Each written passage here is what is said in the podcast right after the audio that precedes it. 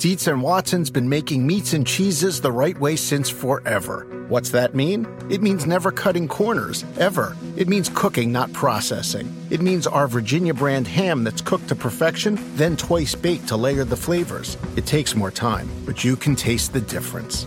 We come to work every day to do it the right way, even if it's the hard way. Because if it's not right for us, it's not right for you. Dietz and Watson, it's a family thing since 1939. Streaming now only on Peacock. Five rich and famous international soccer stars. They have everything except love. I think girls in the past have gone for me because of what I've got. That's why we're going undercover.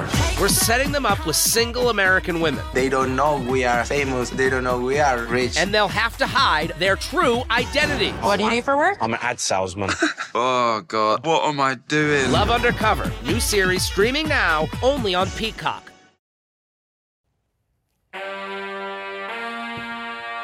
The real question is why the f- isn't Atlanta in your top Trevor Lawrence ranking? Because they dropped out last week. Yeah. Because they had too many leads.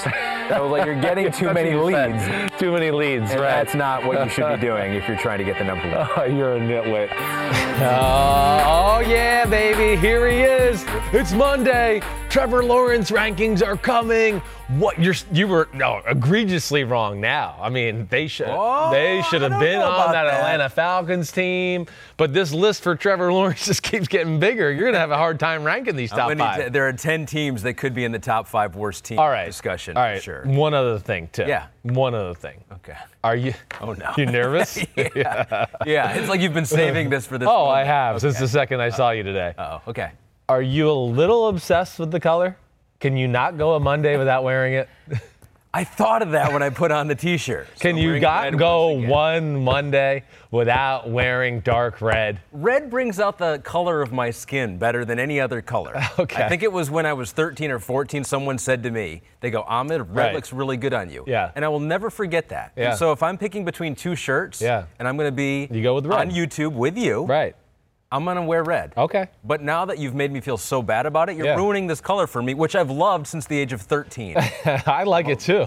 I just didn't know you're to wear it every Monday, I'm so I to call sh- it I'm out. wearing the red shirt. And today, for Yeah. the first time all year, I'm wearing the glasses. I was to say, yeah, glasses are different. different, right? So I, I've, I want to be, you know, smarter on Yeah, the podcast, yeah. and I figured I can do two things. I can either research more, Right. or wear glasses. All right. And so research more takes time. So you just and went with the glasses, I just wear glasses, and now when people just click on, Yeah. like if they haven't heard this part of it, they go, "Wow, Ahmed's actually pretty Looks smart. pretty smart. He looks like he knows what he's talking yeah, about." yeah, Um, sure. All right, so let's. You ready for it? You know it. You know so what we every got. Every Monday, this is what we do. Yep. Glasses or no glasses, we're going to get through every game. We're going Yeah. to talk about every game, which is getting easier now because games are dropping off of the uh, schedule each week. But Yep. uh, we will be able to do that. We got two deep dives today. You watched the film of Raiders and Chiefs. Yeah. We're going to go deep dive on that game. You also watched the film of what was our other game? Uh, Browns, Colts. Browns Colts. Yep. Uh, Browns Twitter mad at you once again here, so we'll get into all that. We got victory lap, guys that you were right on. We've got uh, self scout thyself, my favorite part of the show, where we look at things that you may have gotten wrong in Sure. the past. I'm You- glad you you like that. Yeah, Yeah. it seems to affect you. Don't like that. like as much as you would like to say you like to self scout yourself, Yeah. that does seem to bother you. you, because you and Pete seem always very excited to get that on the list every day. Uh, so we got we got that with all the games, but um, and the top pick uh, power rankings for Trevor Lawrence. time permitting, as always. No. If we have time, we'll the time will be permitted. Okay, there are some people, and we've heard from them, Chris, Yeah. who fast forward to the end of the podcast. I'm I- not making this up. Why They were wouldn't? Why wouldn't you? Yes. And then they come back and listen to the rest. of oh, they do come back. At least they come back. At and least listen. they come good. back. You That's think what- they do? That's what they tell us, at least. Yeah. uh, let's get into film deep dive number one. Yep. We got Raiders and Chiefs. Wow. Whoa. Your guy, Jon Gruden, Yeah. is doing it with the Raiders here. They get the win. They outscore the Chiefs. You don't see a whole lot of teams do that. Very rare. 40 to 32 was the final score. Uh, so this was 13 straight wins for the Chiefs, including the playoffs. That's gone now. Yep. Uh, they had won their last seven home games versus the Raiders. Gone. Gone. Uh, Mahomes was 12 and 1 in his career versus the AFC West. Gone. 12 and 2 now. That one's gone. Uh, and in 36 career starts, Mahomes never lost by more than seven points. Gone. Gone. Um, so all that is gone now. So I'm going That to is ask amazing. You, That is amazing. Yeah, Right? All, those all of different- it, It all just of it. shows you the Chiefs' greatness while Yeah. I'm trying to Yeah. rush him here. Um, so let's talk about the Raiders O first. Raiders Yeah. O, Chiefs D, and I'm going to give you three elements to the Raiders offense here, and I want you to tell me which one was most impactful. Okay, cool. Was it Henry Ruggs III back on the field, Yeah. giving them a deep threat? Right. Was it that Raiders running game that was able to fritter away the clock at the end of the game, Right. the Chiefs offense off the field? Yep. Or was it Derek Carr with a career high 11.2 yards per attempt going downfield more? Wow. Okay. So um, those are that's a good three to put it. And all right. So this is the way I think I would look at it. I would go the run game one.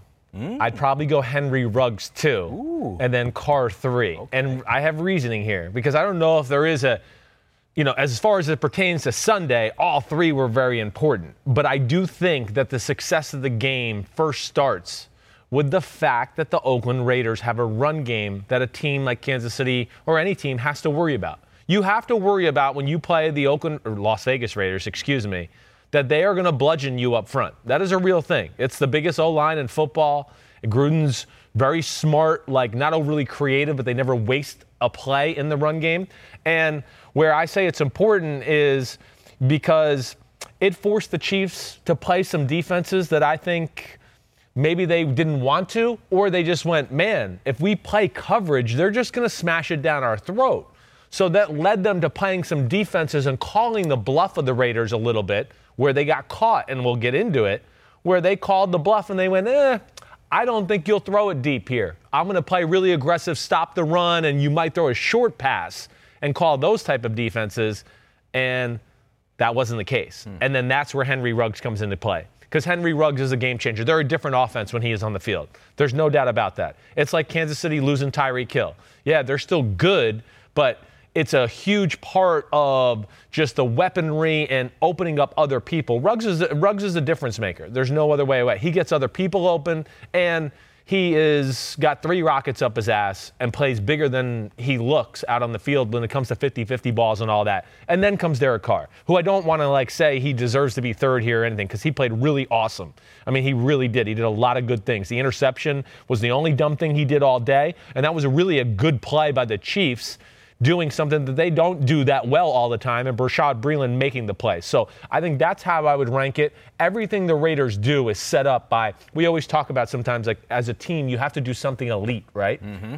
Their elite thing is their O line, Josh Jacobs, we will overpower you. That forces teams to, you know, uh, what forces teams' hand to stop that or do something so you don't die that slow death. And that led to, I think, some of the big plays we saw in the past game. So for the Chiefs, Yeah. they they've had a hard time stopping any team on the ground, let Right. alone a team that can run with the offensive line like the Raiders here.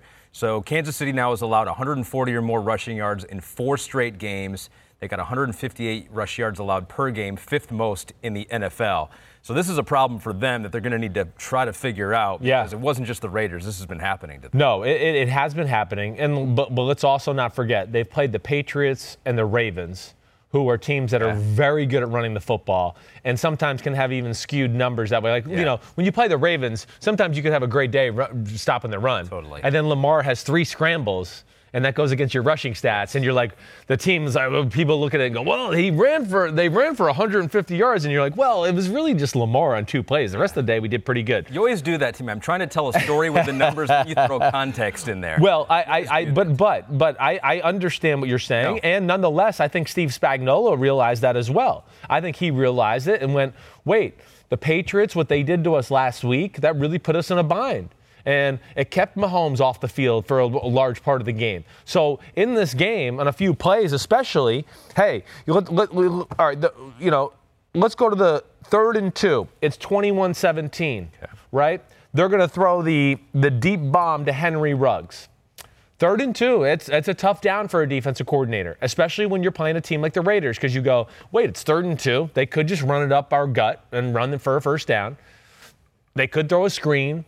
Gruden's got a million short passes. Spagnuolo went for it. He went, You're not going to run it and you're not going to throw it short on me. So he basically played like a cover one look, right? They had, they blitzed five guys and they had a safety down in the middle of the field, only like five yards deep. looking for somebody to come across, short crossers, short slants. That's all he was looking for. Mm-hmm. Well, Gruden called up the right play. And, and Derek Carr was smart enough to see wait, they're going to play this with Henry Ruggs on the field, and I got a post called here. If he's going to play there, I don't care if he turns around and runs at the snap. He's not going to catch my guy. And Carr makes a great throw to where Ruggs never has to slow down Yeah. and hits the big touchdown. They beat Charvarius Ward on that. He's a third year guy at a Middle Tennessee State, playing more this season than ever before. Yes. About 80% of snaps. Right. So, you know, not not ideal. No. Uh, nothing against Ward, but he's just a guy that's not been out in that position before. No, not his best day either. Uh, Yeah. Because we can go to the prior touchdown before that, and I would I could also sit here and blame Ward, Char- Yeah. Charvarius Ward. So Yeah. on that play there, again, does he deserve blame? Sure. Is he put in a spot that's almost unwinnable there when they call that play? Yes. So before we all go like, oh man, you know, the, the analytics team says he's the worst at this, uh, that was a really tough position to be put in. They were in a bunch set. He's playing outside because he can't get inside him in a bunch set, or he can get pick and he's just going to go free. And there's no safety in the middle of the field. So he's trying to, you know, cover the guy man to man, but there's nothing on the other side of the field to even threaten the guy. So once he gets off the line scrimmage clean, it's a foot race, and that's just one he's not going to win. Unless he's as fast as Ruggs, which no defensive back not really. is. Exactly right. exactly You're not right. gonna be able to do anything there. Okay. Now, he had an issue on our touchdown to Nelson Agholor. 'Kay. That makes the game 14 10. People want to know what happened there. It's 14 3. You're going, ooh, Kansas City looks good. This looks like the typical Raiders Chiefs game. They're going to kind of blow them out, and here we go. Well, what happened on that there on that play there, you know, is again kind of caught West not recognizing what was going on quick enough. It was the speed, you know, fa- Ruggs is on the right, right? So he's on the right. He fakes the speed sweep going to the left. So now he's out into the left. And Agholor is also on the left in a tight split and is going to run a post route, of course. Darren Waller's on the right. He runs the deep crosser. They run deep crossers a lot. They do that, Waller, short crossers, deep crossers, all of it. Well, they played a, qu- a coverage, a quarters coverage basically, where the safety, uh, the, the safety 22, Thornhill, he crashes to take the, the crosser and Waller. Now it looks like it's Mathieu one on one, right? If you look at the highlight, anybody watch it, you go, well, Tyrann Matthews one on one with Nelson Agholor. Well, yes, but he's really playing quarters coverage, and Sharkandrick West, who's the corner, if you're on, if you're the quarterback, right? He's your right corner on the right side. When he sees his guy go across, he's got nothing to worry about anymore, right? So now he has to get back to his deep quarter. And he doesn't recognize that he has no coverage threat coming towards him. So he needs to get back. And that's why the post goes all the way across the field. Right. And that's where he gets to see Waller go across and really get on his horse quicker to take away that deep post. It's a tough play again. They're asking a lot of their corner. There's no doubt about that. So listening to you talk Yeah. about the Raiders offense here, your boy Jon Gruden's he's doing some stuff. He is. Like he's he's figured some stuff out. He's not only I mean they were super excited to get Ruggs. You could tell that. They they thought that that might be a missing piece that could open up other parts of their offense. They love him. Um, and the fact that they were able to throw deep in this game, and I heard you talking with Florio, and Florio was kind of making the impression that Gruden's been dying to get Derek Carr to throw deep for a while now. And uh, is that the case, or was that just the way this offense was designed and the plays he was calling? And now last game was a game where they just opened things up together, him and Carr. Yeah, no, I think it is uh, like uh, to what you're saying. I think it is a little the case. Gruden has to be forced to throw the ball down the field. Trust me, I've, I've been there with him. Yeah. that's not. So that was as much Gruden. I I think so, and I think also with the fact of we got to play Kansas City and Ruggs is back. Like I can't think that I'm always going to go on a 10 play, 80 yard drive. Like we're going to make some plays here to take a little like pressure off, and we're going to match Mahomes back and forth. And yeah, that's where I, I give Gruden a ton of credit. I mean, Derek Carr, way to go. I mean, really, he threw very few bad balls all day long, and he was aggressive in his thinking for the most part. And I think this is the thing that really, really, I was impressed with Gruden. Gruden was really patient with the run, even when there was times where you go, man, you could throw it here and just get in a total shootout. But I think he looked at it and went, I don't know if I want to just get in a total shootout where we're just going to drop back and throw it every play. That's not our best suit. And if it's that type of shootout, I don't know if we're going to win. I think that's just like I think that's what his approach was. I think he was like, I'm going to run the ball, control the clock, And every now and then, when the opportunity presents itself, and I feel like, ooh, I got them in a down and distance where I can kind of think they're going to do something aggressive and we can take a shot, that's when he took his shot. He didn't get overzealous to go, I'm going to take a shot on first down and second down. And then all of a sudden it's third and 10, and you're like, fuck, it's third and 10. And now we're going to punt the ball back, right? So he ran the ball sometimes into some looks where I would go, Jon Gruden normally would go, we had the bunch of fuckers rule. There's a bunch of fuckers where we're trying to run the ball. Mm-hmm. Why the fuck would we run it over there? Yeah. Let's run it somewhere else. But he had, or let's go to a pass play. This game, there was a number of runs where I think he- normally he would have said, let's check out, let's get the spider to banana, something like that, blah, blah, blah. And I think he just said, no, He was like, no, we got. we're going to run the Josh ball. I got a good running back, a good O line, and they got a weapon on the other side that I'd like to keep on the sideline a little bit Yeah. and not really let him get in a rhythm. And I think it was a very nice blend of being aggressive and conservative at the same time, if that makes any sense. Jacobs probably still a little underrated. Because you, you think about him because he's a good pass catcher out of the backfield. Yeah. Uh, and a lot of those, you're like, okay, good scat back kind of, you know, good on third downs. But no one spent less time behind the line of scrimmage Oh, than Josh I was going to say, he this had no holes all day. He was boom trying to, you know, he was attacking the line of scrimmage. Yes.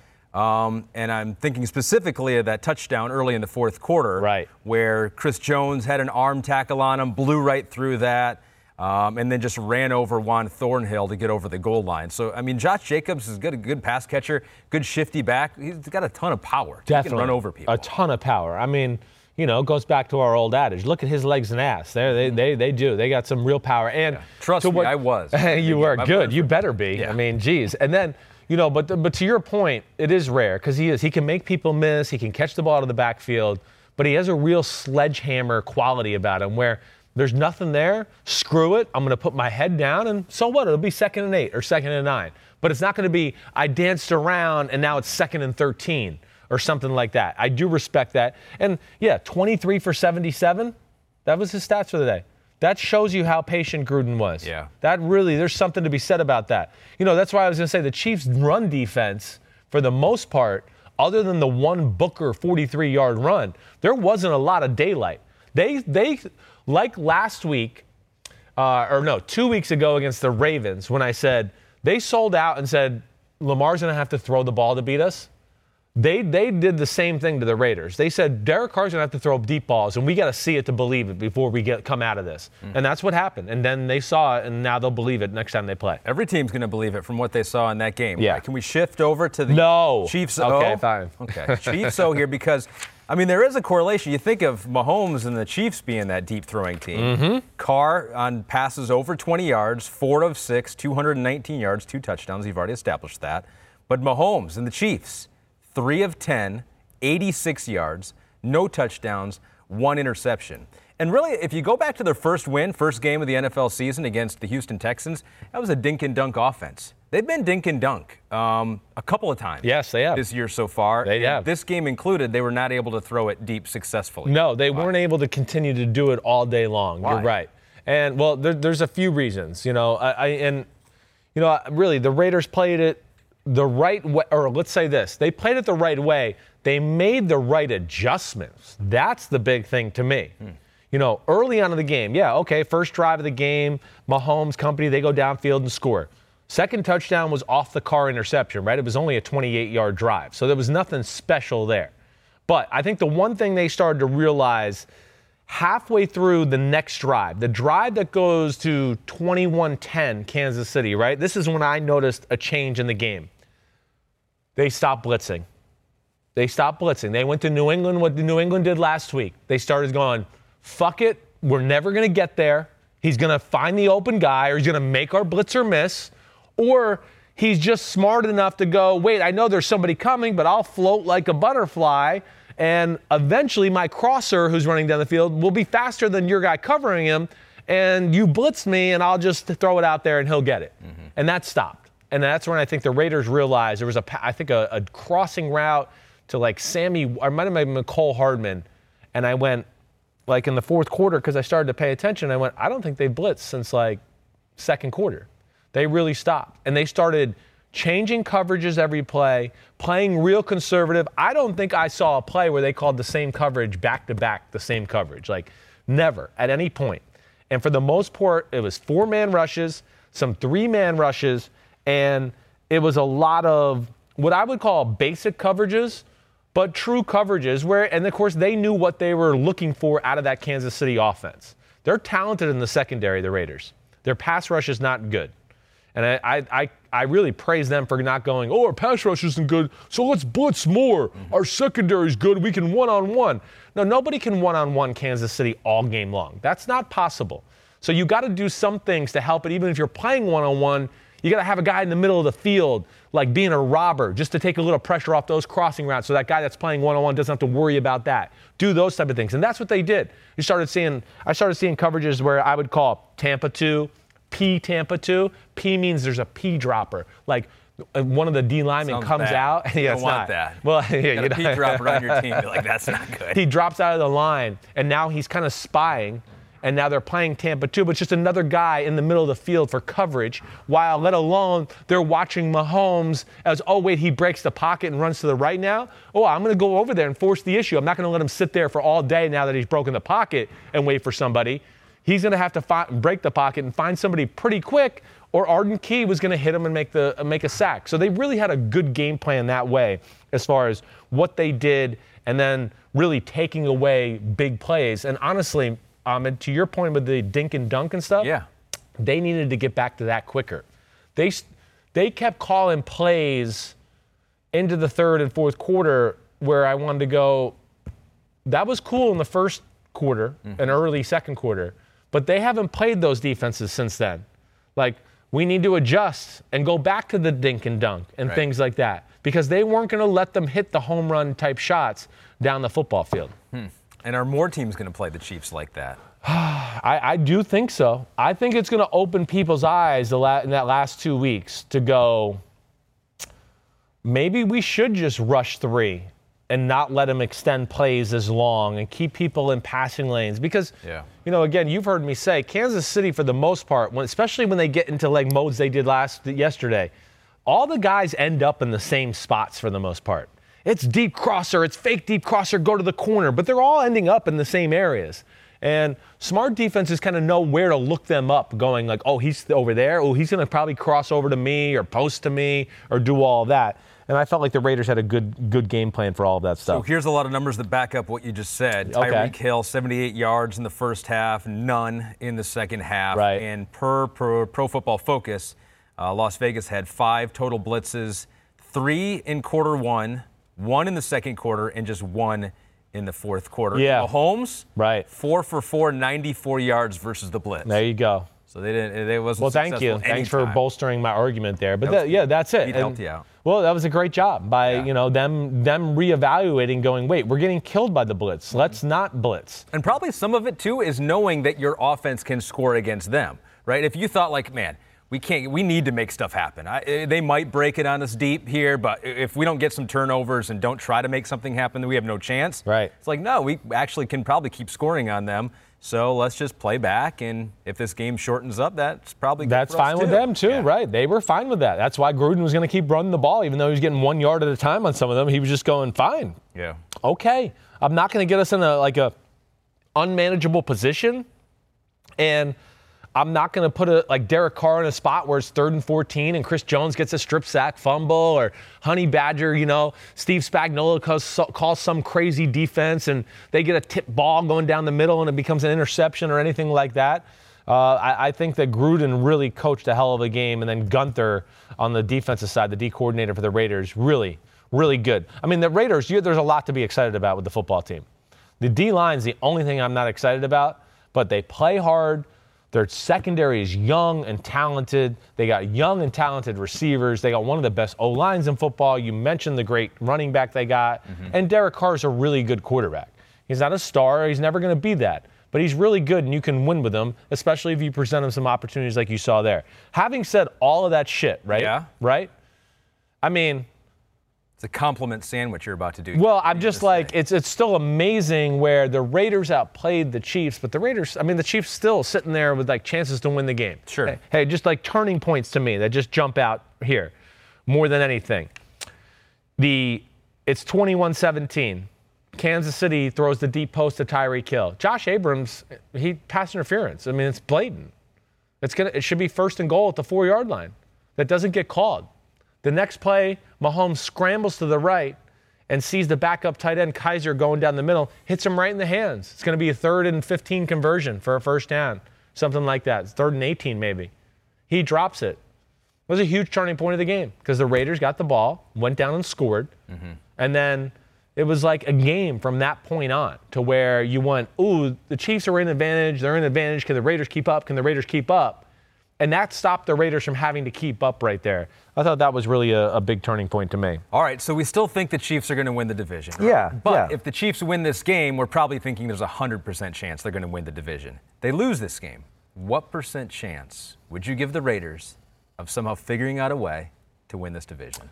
Um, it's very little. Still zero? Yeah, it's it's very little. it's it's like at five percent. Okay, but Yeah. that's probably more than we thought a day ago. They match up good with the Chiefs. There is some areas that they really match up well with. I mean, we kind of mentioned they can run the ball, they can take shots down the field, and when they don't play stupid defenses and play conservative, you can see they can cover. I mean, Abrams, Mullen, you know, um, the other kid they got, uh, 21. I'm gonna blank on his name. This rookie from uh, La Tech. oh, he's a rookie. He doesn't get his name. Amik Robertson, yep, well, there he goes.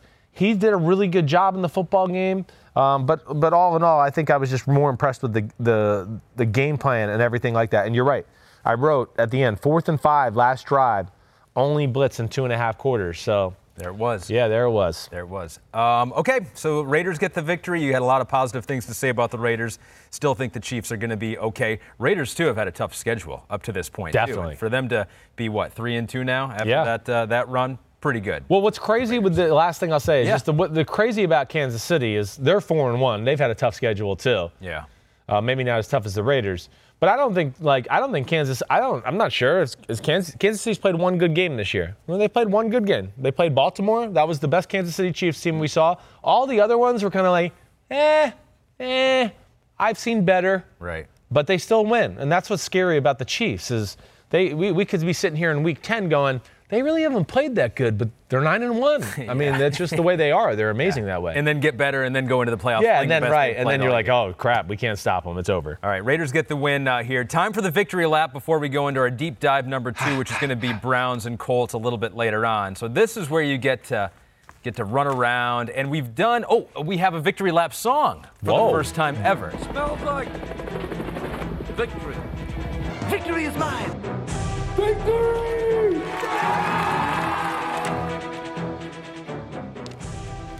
I like Oh, it. that was good. Who I like that, it. Pete? Is, was that you that did that? Wow. EJ. EJ that. Well done, Gentile. EJ. Yes, EJ's good. That was uh, that's very good. Very Quite good there. creative with his witchcraft. Uh, okay, so victory lap. This is where Chris gets to uh, bask in the glow of being correct because you are correct a lot of times. People only remember the times that you're Oh, wrong. of course. I'd like to remind you of that, Yep. but you've you've been correct. We'll get to the wide receiver. How could I be wrong talking about football for four hours a day? I mean, when, when would I ever be wrong in there? We'll start with the guy that you named as the best backup quarterback in all of football, and you know, unfortunately, he's had Yeah. to be thrust into the starting lineup here with the injury to Dak Prescott, who once everyone saw that injury, it was just like, man, this sucks. You know, but for that one moment, you're like, man, football sucks. Um, so best to Dak, got the surgery. Hopefully, it doesn't affect anything long term in his career. Um, but now the reality is, Andy Dalton is there. The Cowboys signed him for uh, for just this type of situation. That's you didn't right. know. You never know in the game of football. He was 9 of 11, 111 yards. Uh, did have a fumble of a snap. Um, so there were some rough moments there Sure. for, for Andy Dalton. But the Cowboys are probably still in an okay position to win the division because Andy Dalton's there, and you said that he he was uh, the best backup in football. I, I mean, I, I, I think he is. You know, I mean, listen, he's not chopped liver, as I said last night on in Football Night in America. He didn't go to the playoffs five years in a row just like because the Bengals carried him there. I know he wasn't like lighting the world on fire like Patrick Mahomes or Aaron Rodgers or anything like that. But the skill set is still like there's nothing he can't do on a football field. And it's not like you're going to go, well, there goes the deep passing game. We can't do that. Not with not with Andy Dalton. No. Is he as good as Dak Prescott throwing the ball down the field? No. Is he as good as Dak Prescott throwing the ball with people around him in the pocket? No. And he's not as good at running and extending plays that way either. But he's still good enough. And they have enough talent in that offense to where I don't think they're going to have to change a whole lot with what they do. And you're right, he did a good job. And also, just you know, Michael Gallup makes two great catches at the end. It's still it's still a great job by Andy Dalton to just recognize, hey, there's a matchup. My guy's pretty damn good. Let me just throw it in the vicinity, see if he goes and makes a play. He does. That's why they got all these damn receivers. So it's a shame for Dak Prescott. I really feel for the guy. I really do. Um, Yeah. I can't imagine. I really can't. And, you know, you're just in a, a big year of his career. We don't know how serious. The, we know the serious, the injury's serious. I just hope it's not any more serious than what we Well, think. And- ligaments down there. Yeah, right. That's what I worry the about. right? That's Are what I worry same about. Guy? Yep. Because it's not like he's you know mobile, mobile, but he certainly uses his legs and uses his power. That's a very big powerful thing. quarterback. Exactly. Well, that's what got him hurt. It's the power, right? He's got a DB on him. All right, and he's so fucking big and strong that most quarterbacks would just crumble and go down and be like, "Oh, I give up." Right? Yeah. He's kind of like, "I think I can throw you off me and keep running," and you know, and then that gets me into the field turf, and I hate that shit. I'm sick of field turf in the NFL. Yeah, I heard you talking about that. Yeah, I'm sick of it. I'm just sick of it. Like we talk about player safety and all that bullshit, and they have all this information that says field turf's more dangerous. It's more dangerous. 30% more injuries, and it's like something like above 60% when it gets to the knee and ankles conversation as compared to grass. So I, all the money wasted. There's Dallas. They paid 31 million dollars for a quarterback they're going to get four games out of.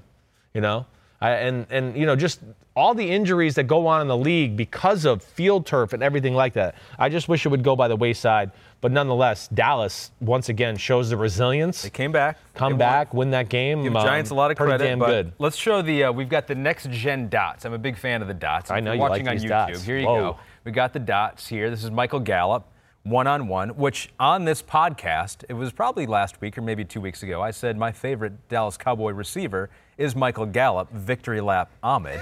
um, but he made some nice play. He's just a good receiver. I like him a lot. He's a oh, he's a really good receiver. He's a guy that's probably won't be on their team next year and is going to get paid big money by somebody to go and be like a really awesome number 2 for a team or a guy that can take the top off of the defense. I mean, they're, they're really in the problem of like there's just not enough balls to go around Yeah. with their damn receivers. Yeah. I mean, that, that's really all it is. So we'll see where it goes. The defense was a little bit better yesterday. I don't know if it was really better because the Giants' offense isn't good. So we'll see where that goes too. I need to watch that film a little bit. So that's the thing I thought when I saw Dak go down. I was like, you know, that sucks for Dallas. But the question for the Cowboys was always going to be, can that defense step up? Right. With or without Dak. If that defense doesn't step up, they're not going anywhere. No. They're- even if they make the playoffs, they're not going far Yeah, in the right, playoffs. right, exactly So right. It was always going to be about the defense for this team, and it still is. Yeah, it is, and then I don't know if any, uh, you know, any questions were really answered yesterday by what we saw. Um, I, I don't. I mean, you know, listen, they didn't let up as many big plays. I guess you could take that as a silver lining a little bit, uh, but, but yeah, I still have my concerns about that Cowboy D. And watching Joe Judge on the sideline, Oh, um, I saw I saw a guy with a mask on, and it came to I was like, I don't really know what he looks like. He, it's tough for him to make his debut debut in 2020 because I don't really know what he looks like yeah, still, yeah, yeah. Well, and I won't until next year. no, probably. I think he, he might have. He might have pulled his mask off to motherfuck the refs at one time when they because they called the fake field goal. Oh, y- and they weren't set. They weren't set. It was a perfect fake. It was they had a guy that was on the field who lined up outside the numbers, perfectly legal. It was good to go, and the holder didn't let the left tackle get set. Snapped the ball. They all got too excited. Oh, we got him! We got him! Set hut! Like, no, just wait a half more second to see if everybody's lined up Yeah. and ready to go, and that that screwed him too. Pete wants to know: Will the Joe Judge era last long enough for us to see his face? I think it will. I don't think.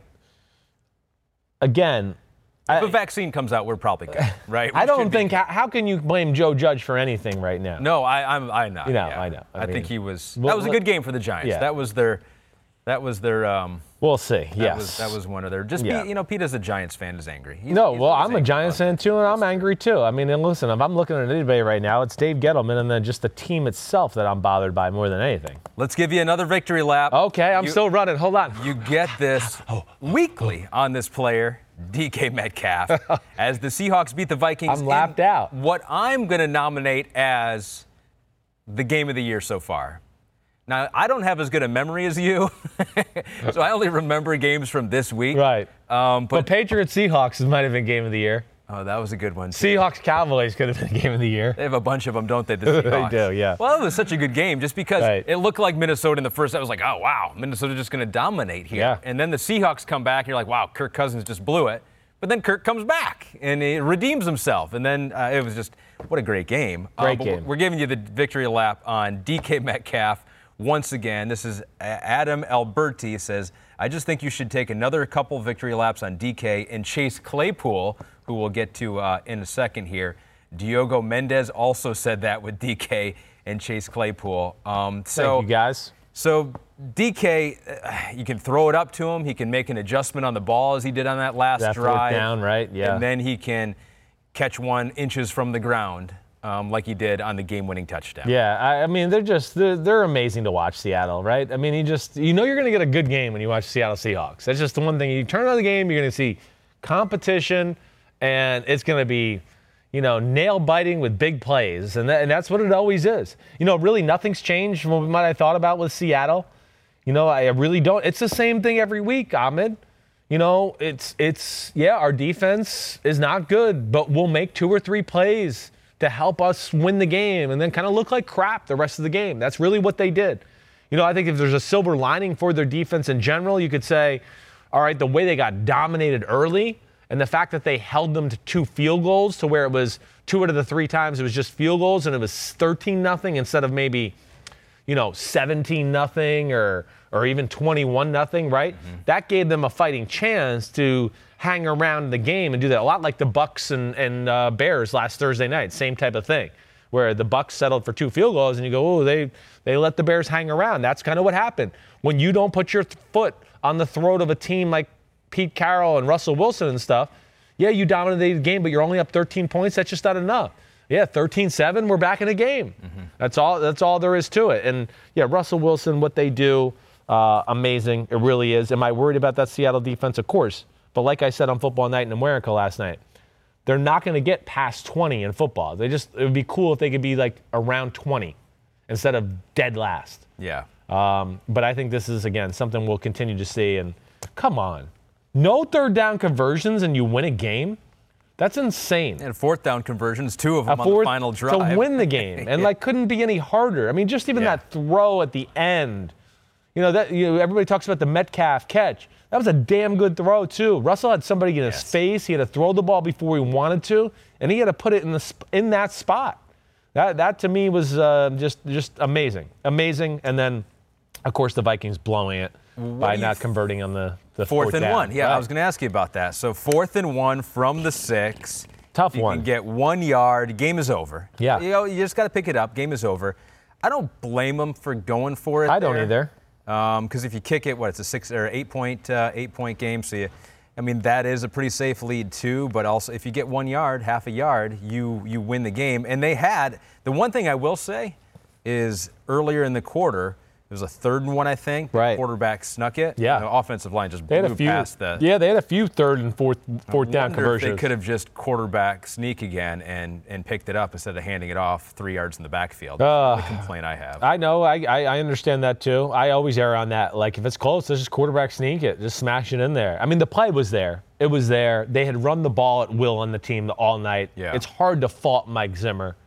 I am one that usually errs on no, make the team go down and score a touchdown and get a two point conversion. They got to score two touchdowns to tie the game. yeah. But I also understand him going, wait, we're this close. We've moved the ball all night. And there's the thought of, well, Russell Wilson and what he can do. That scares me too. So I, I'm not going to fault Mike Zimmer for what he did there. It was there to be had. Uh, they blew that opportunity. And really, you know, I've never seen a game change more than when one guy got hurt. I mean, when Dalvin Cook got hurt, uh, they punt the ball, Seattle scores. One handed interception, KJ Wright, Seattle scores.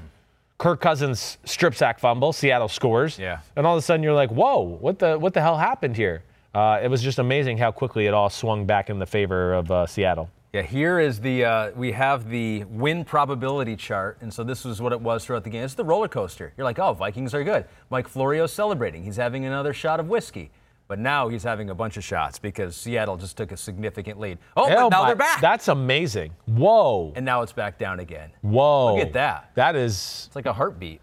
that's about as rigid as I've ever seen one, really. Although I feel like our, our percentages are going to be changing next year because I feel like multiple teams have come back. Yeah, with these type of numbers, with a right? Two percent chance to Yeah. win. I feel like these numbers are going to be changing next year. But uh, crazy game. You're going to do a deep dive on that Wednesday Yep. in the pod. Uh, take a closer look at exactly what happened. Uh, we're going to take a closer look now at another wide receiver you were right on, Chase Claypool, who scored four touchdowns, and then. Kristen, do we have? Yeah, he tweeted. I love that. He's holding up the four, but that's actually not him. That's Tom Brady holding up the four fingers. They just put Chase's head on there. I like it. And Chase tweeted that. I know. He's, creative. Openly trolling Tom Brady. yeah. I don't uh, think he's deliberately doing it, What but do you mean? He's well, not, he tweeted it. I guess I, I guess he is. I don't is he, I don't think he's trolling Brady, but it's just a good meme on the thing, and Yeah. fit well with his four touchdowns. Yeah. Uh, yeah, pretty cool though. Big day for the big guy. so he had four touchdowns. Could have had a fifth, although if he doesn't, if he scores that one, he probably doesn't get the last one. Yeah, So- maybe. Which would that long one though? That was BS. I mean, That- the one that that, should not have been a pass. the guy tripped over his own feet. Yes, There- correct. There was too many times, just while we're on the subject, real quick, yesterday and during games, where I went. The refs are being told to only throw the flags on clear and obvious. They threw flags on too many things they, they think they saw out of the corner of their eye yesterday. Saw that too much. I mean, they showed that replay. Big Ben, he was like, "Are you kidding me?" The guy tripped over his own feet. I mean, that was that was bullcrap. So I was glad to see that later in the game he got that touchdown uh, back. He deserved it. First Steeler with a four touchdown game since Roy Jefferson in 1968. So it's been a while. And you were high on Chase Claypool. This is what you said uh, pre draft. You had Tee Higgins, number five. Yeah. But you said it was a close call between him, Jerry Jeudy, and Chase Claypool. And we're showing your tweet. You said, damn, don't be shocked if Chase Claypool becomes DK Metcalf or Vincent Jackson. Uh, this was in April of this year. And so you've always been high on him because you thought he was big, you thought he was strong. And you've kind of become the wide receiver guru here. You're known as the quarterback guy, but you're kind had slowly pretty good with the becoming, receivers, yeah, right? DK, Yeah. Chase, and Lamar, who a lot of people thought should be a wide receiver. He's been good in the NFL. Thanks. So I was like, you could become like the wide receiver guru. Eh, I have You my have moments. eyes for oh. I've, I've yeah, I've seen him. I've thrown to him, you know. And Claypool, that helps. Yeah, Yeah. it does. It helps. And Claypool, you know, again, um, I, I really look at it in a lot of ways and go, "Oh, you chicken! You should have made him a top five in your thing." But yeah, he was raw, and he ran a limited route tree at Notre Dame. And I just thought, well, it might take a few years before he really kind of gets ready for pro football life. Yeah. I wasn't sure if he would be able to do it this year. He obviously is, and I think honestly, he, he kind of fell into it. What he told Florio yesterday is he the game plan was not for him. Diontae Johnson got hurt. Yeah, he kind of took over for for that you know aspect of the game, and you know he is he's really DK part two. That's really what he is. Seen DK Metcalf in person. He's a physical freak. Chase Claypool is freakier looking in person. Mm, wow. Yeah, I know, right? That's wow. Like they're both freaks. Claypool, I don't know. I haven't really studied Claypool with his shirt off to see if his six pack's okay, the same. well, we got to get on that. But he is a little bit of a physically bigger person than DK Metcalf. But um, yeah, good for him, and, and hopefully now that'll establish him as kind of the go-to guy in that offense. You have been maybe sleeping on one receiver who was in this game. Mehmet 305 says Whoa. Travis Fulgham, 152 yards and a touchdown is pretty damn okay for a receiver who was claimed off waivers. It's insane what he's doing for the 13 Eagles. targets, 10 catches. So he's become Wentz's go-to guy. and, and can like do a little bit of it all. I mean, like smart, quick, can do like the slot stuff, but has enough speed and explosion to you know threaten you downfield. I mean, talk about out of nowhere. I mean, he's he's killing it right now. He is the go-to guy for the for the Philadelphia Eagles, especially with no, you know, Ertz. I guess is well, Ertz was healthy yesterday. I'm thinking of Goedert, who's banged up. Mm. But I'll be interested to watch that game as well. You know, Yeah. it looked like the Steelers were clearly the better football team to me. Um, but I know, you know, the Eagles made it close there. I think the the. Eagles are still going to be in the, the mix. Yeah, they're not gonna going be in the anywhere. mix. It'll like I last mean- year. It'll come down to the last week for which team can win that seventh game and win the division. Can they get anything out of DeSean or Alshon Jeffery? Or I mean, gosh, I mean, Yeah. I mean, are they ever going to play ever again? I mean, it's two years in a row. It's just like, are they on the team or what? Shout out Old Dominion too for Fulgham. He went to ODU, played for Bobby Wilder there. I covered that program. Did you? Yeah. Yeah. That was a good guy. Bobby Wilder. He's not there anymore, but Old Dominion's what, like navy blue and white? Is that their colors? yeah, kinda? yeah. right? They just started their football program like a decade ago, Right. and they've been pretty good. Yeah. Um, okay, so we've got one more. We're going to take a victory lap. We're Oh, another too one. I'm like Prefontaine today. you go. We're going to have to bring you immediately back to earth. Uh, Patrick Queen. You were high on Patrick Queen, Ravens linebacker out of LSU. Ravens uh, crushed the Bengals 27 3. Uh, crushed his former teammate, Oh. Burrow, did Patrick Queen with a sack, strip sack, nine tackles, two fumble recoveries. Here's what you said about him. He was your number two linebacker. You said, Oh, another twitchy, explosive, physical freak from LSU. It's like they have a tree there that grows linebackers. It's unreal. And he was good. He is. He's that. That's the kind of player he is. You know, he's not perfect yet. There's times where, you know, he'll overrun a play or overrun his gap because he's young and he's so fast and explosive. He can just be out of control that way. But he's he's made. Uh, to me, he has made their defense look different. To me, that's where they're better than last year for sure.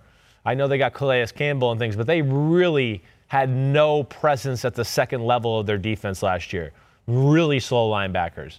And now you got a guy that's arguably one of the fastest linebackers in the game. So, yeah, you see, he can make plays. I felt bad for Joe Burrow again yesterday. I mean, holy crapola, did he get the crap kicked out of him? You know, really had no chance. And, you know, that Baltimore team, when they have a beat on your offense and your blitz pickups, they're they're they're like unstoppable that way mm-hmm. because they they're not afraid to take chances and go our guys will cover your guys one on one we'll take a chance and you know they can also start to expose the protection schemes and I think a little of that happened yesterday I I, I, that's another one I want to break down here before Wednesday's pod Ravens defense is forced to turnover for an 18th straight game now, so they are uh, active in getting the ball from the other other team. Uh, longest active streak in the NFL. Uh, and Queen. Um, oh, I had something to say on Queen, and now I lost you it. lost it well think about it come on Dang it, Queen What was it? Queen. yeah the big LSU. Queen LSU had the big touchdown You know what it is? I haven't had enough of my energy drink. oh That's why I yeah yeah blame it on me. but this is what. Oh no, this is what I'll say. Yeah. It's good that the Ravens fans have Queen. Right. Because I do think this kind of a season for the Ravens is the worst for a fan.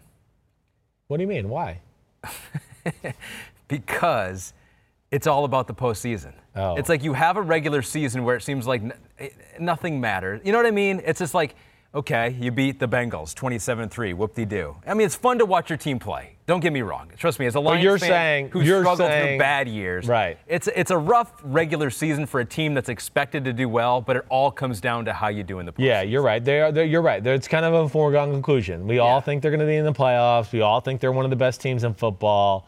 Can they kind of peak it the right way at Yeah. the end of the year to really take advantage of in the playoffs? You're right. That's what they are all about. I don't know, but it's kind of fun to watch it happen with, within. They're the, a fun team to watch. the they really process, are. yeah, I'm just it- saying I relate. If you're a Ravens fan that has is having a hard time enjoying, I, I can I can relate, Right. right? Because it's like, Oh you know, well, we were supposed to beat them and dominate It's them. It's like, oh, we played the Chiefs again. Look, it happened again. Yeah. You know, it's like Yeah. every win you have against a team you should beat. It's like, yeah, can we do it in the playoffs against a good team? I hope they can this year because I think they're a fun team and I like John Harbaugh. Yeah, I would bet. I would bet with them uh, then rather Yeah. than against them. I would. Okay, I'm going to bet against you here. Thank you. Self scout thyself. Uh, we got two for uh, self scout thyself before we get into our second deep dive of Browns and Colts. First one is 49ers as a contender. Now, everyone picked the 49ers as a contender this year, although we've seen this before. Definitely. Team in the Super Bowl next year. It's Yeah. hard to get your guys motivated to get back there, especially a game that you thought you should have won or had won late into the fourth quarter. They get routed by the Dolphins 43 to 17. And maybe it's Kyle that has to self scout thyself because Steve Merez, too, says, Chris, for the love of God, man, tell Kyle to switch back to the red trucker's hat. hat please. I will. So it's his wardrobe that's yeah, screwing him. I'll over. get. I'll get on him. I will. I mean, what, why would you mess up a good thing like that? Exactly. You, You don't know? change anything. He What an idiot he is. underwear. I can't believe it. What happened in this game? How did this Uh, happen? Well, I, I think the, the biggest shock to me is the 49ers defense. I mean, from get go, it was like Miami had their way and whatever they wanted to do.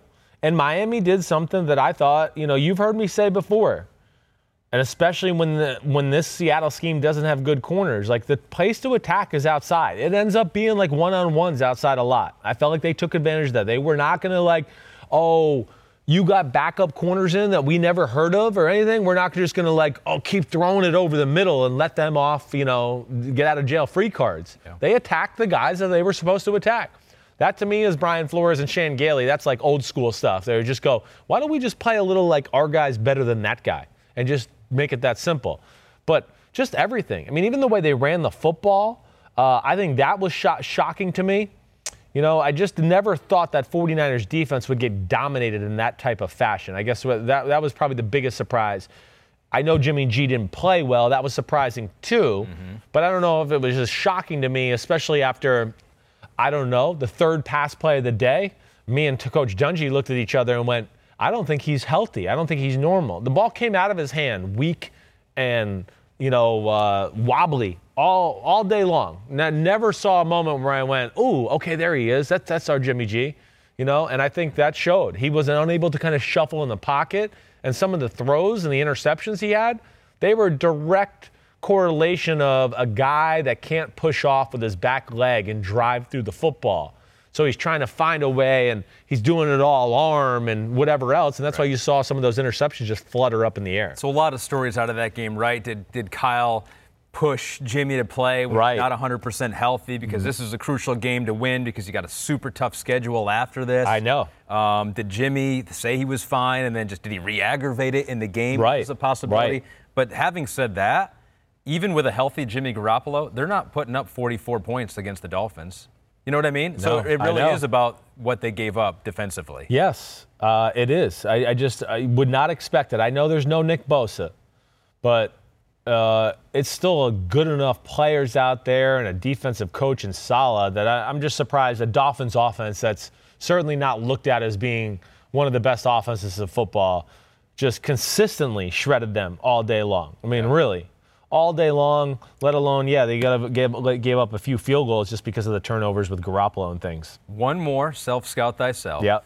And this one has to do with you Yeah. and your appearance on Football Night in America. This tweet coming from Doug Gottlieb clean fade at Chris Sims. Yeah, buddy. If you're listening and not watching on YouTube, Chris got a haircut.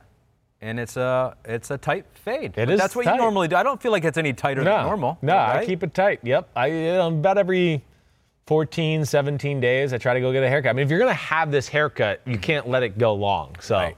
and I kind of like the way it looks. It's clean cut. It's easy managed. Uh, When you're waking up early in the morning, and you kind of just you know, it's wet in the shower and throw it over with fingers, or Yeah. you know, just throw a comb through it and you're good. That's that's not bad. I, uh, you know, it's a good hairstyle for you. I've thought because I, the hairstyle now, it's like I've had this hairstyle for probably 15 years now. I just flip it up in the front and Yep. keep it short around everywhere else, like a helmet almost. Right. Yeah, you see the kids now, they're growing it out, right? And it's all kind of like messy Yes. around. You got bangs that are messy and you Yes. got things like that. Yeah, it's- Could we pull that off?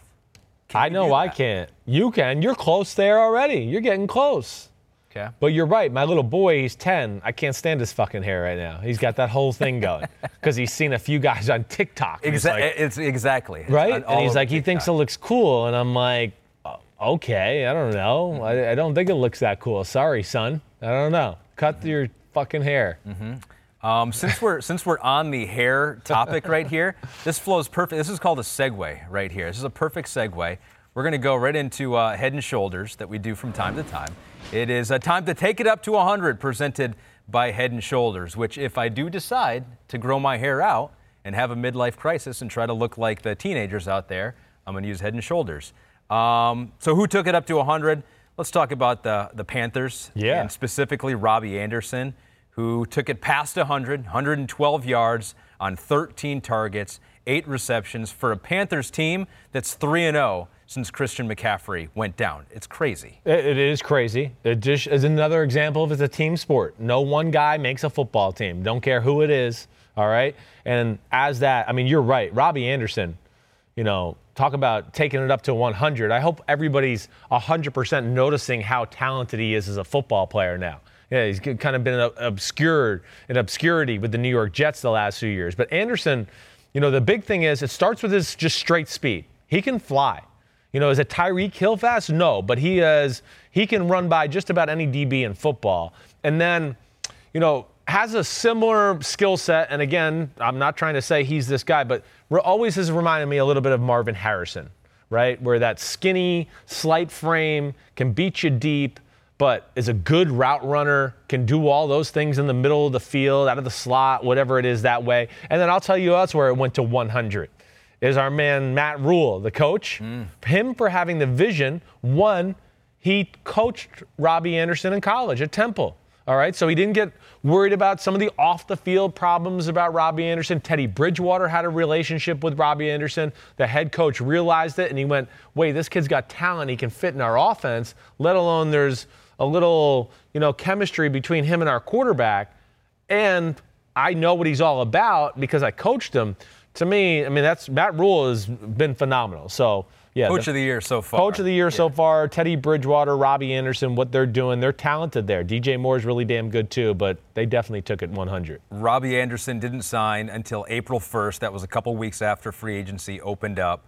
Uh, and now he's third in the NFL behind DeAndre Hopkins and DK Metcalf with 489 yards receiving. And we should mention the Falcons fired their coach and their GM. Yes, well- a side note to this game, they're looking for new guys at the top of the organization. Uh, well, I mean, I'm not, are you hearing something weird in your ear?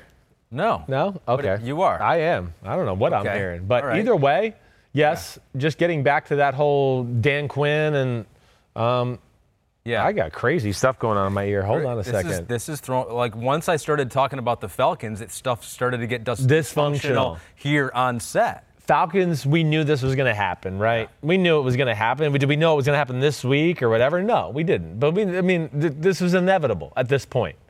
I mean, th- th- sorry, that's just the way it is.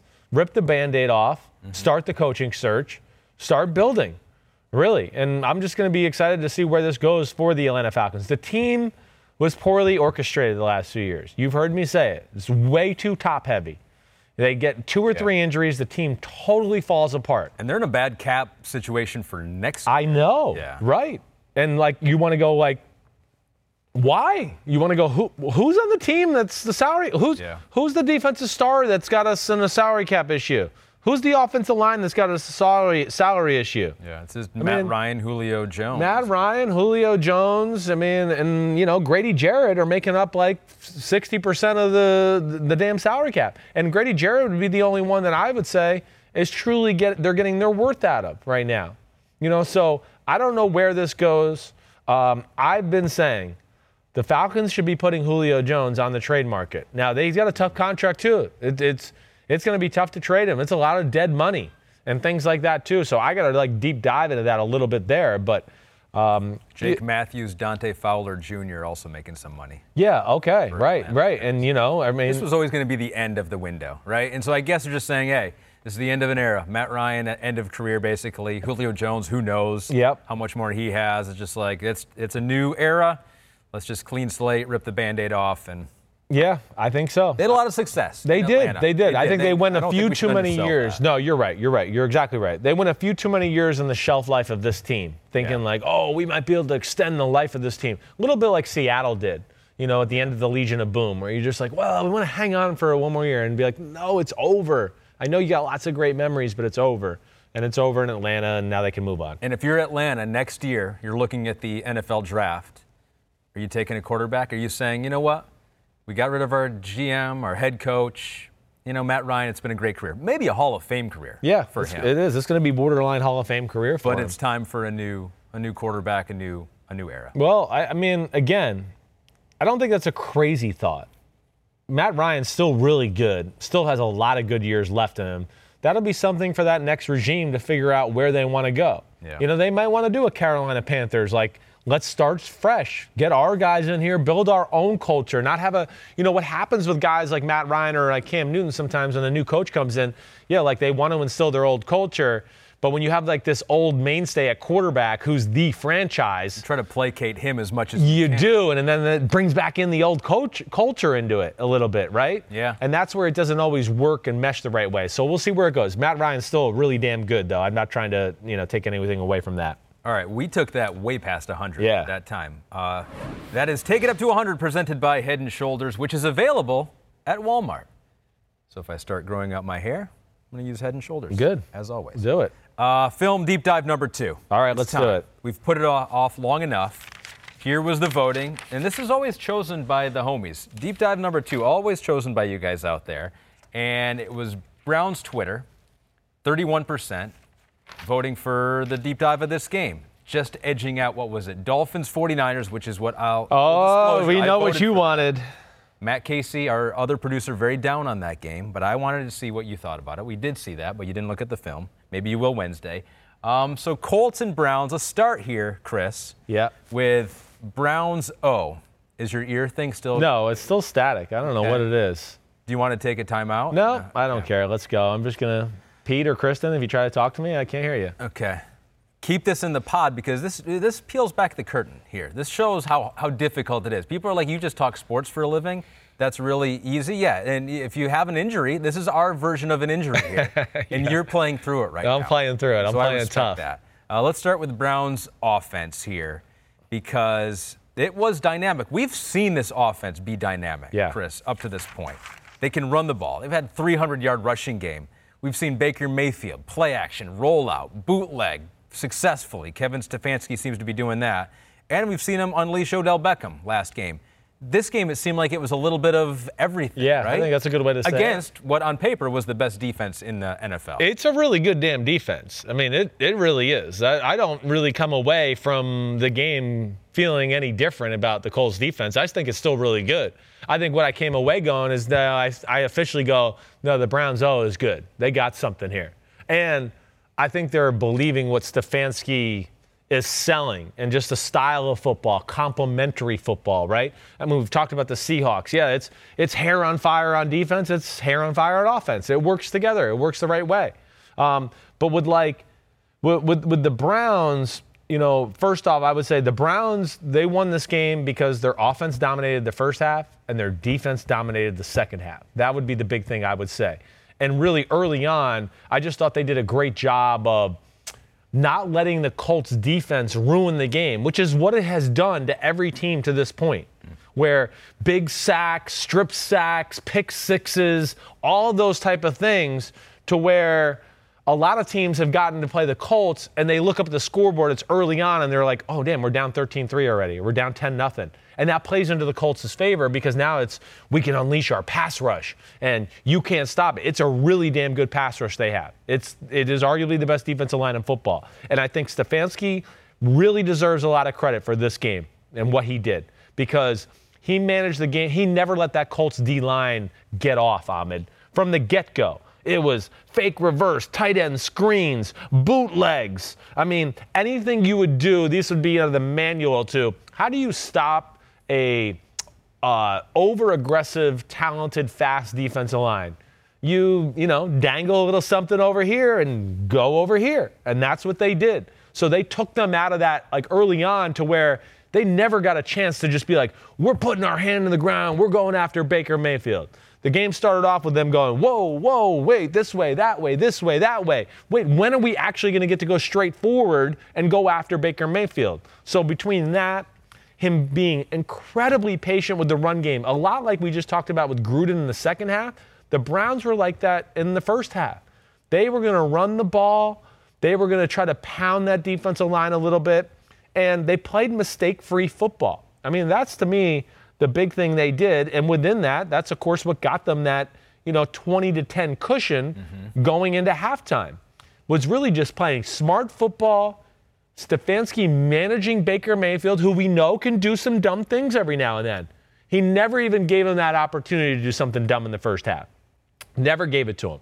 And I think to me, that was the big thing. So they go into halftime with we've controlled the ball, we've scored some points, and we didn't let their defense mess the game up. And we've never really let their offense kind of get in a rhythm. And that was all done through the offense in the first half. Now, in the second half, that changed around a lot. Uh, Cleveland sports news, though. Yeah. Yeah, these Cleveland Browns fans have been rough on you this Yeah. past week. Here. Um, he goes, Chris finally shows the Browns some love this week, so that he did acknowledge that. And then he goes, then picks the Colts to win convincingly. Didn't think they were ready. Bad matchup. Best defense in football. How's that for a best bet? In your defense, you were two and one on your best bets, but this one uh, was the one that you got wrong as we continue to scout thyself Yeah. uh, to you. Yep. Um, but it's because the Browns did stuff like that and and um, surprised you against a, a Colts defense that had been pretty good. And Baker Mayfield, from what I saw, and tell me if I'm wrong here. yeah. He's, he seems to be doing a good job of feeling where the pressure is. Definitely. Uh, like a lot better than most quarterbacks, right? Feeling the pressure, stepping up in the pocket, or scrambling outside the pocket. He was great at it. That was one of the big things from the first half is they just there was no negative plays. You know, between the patience of Stefanski running and the no negative plays, that's where the Colts D has killed people. I mean, that was that was something and yes, he's done a great job of oh, okay, pressure where in the past he might have gone, oh, there's pressure and he might throw some stupid ball down the middle of the field or try to make a play happen, where he just he throws it away or he tries to go scramble and get a yard or two, whatever that is. But you know that that to me was the big aspect of the game. Now he wasn't great in the second half. We know that. Interceptions. Yeah, I mean, you know the the interceptions as far as um, the one down the middle to uh, I'm blanking on the name. Was that Anthony Walker? I think that time. I mean, that was really stupid. I, I don't know what he was looking at or what, but the the point was there.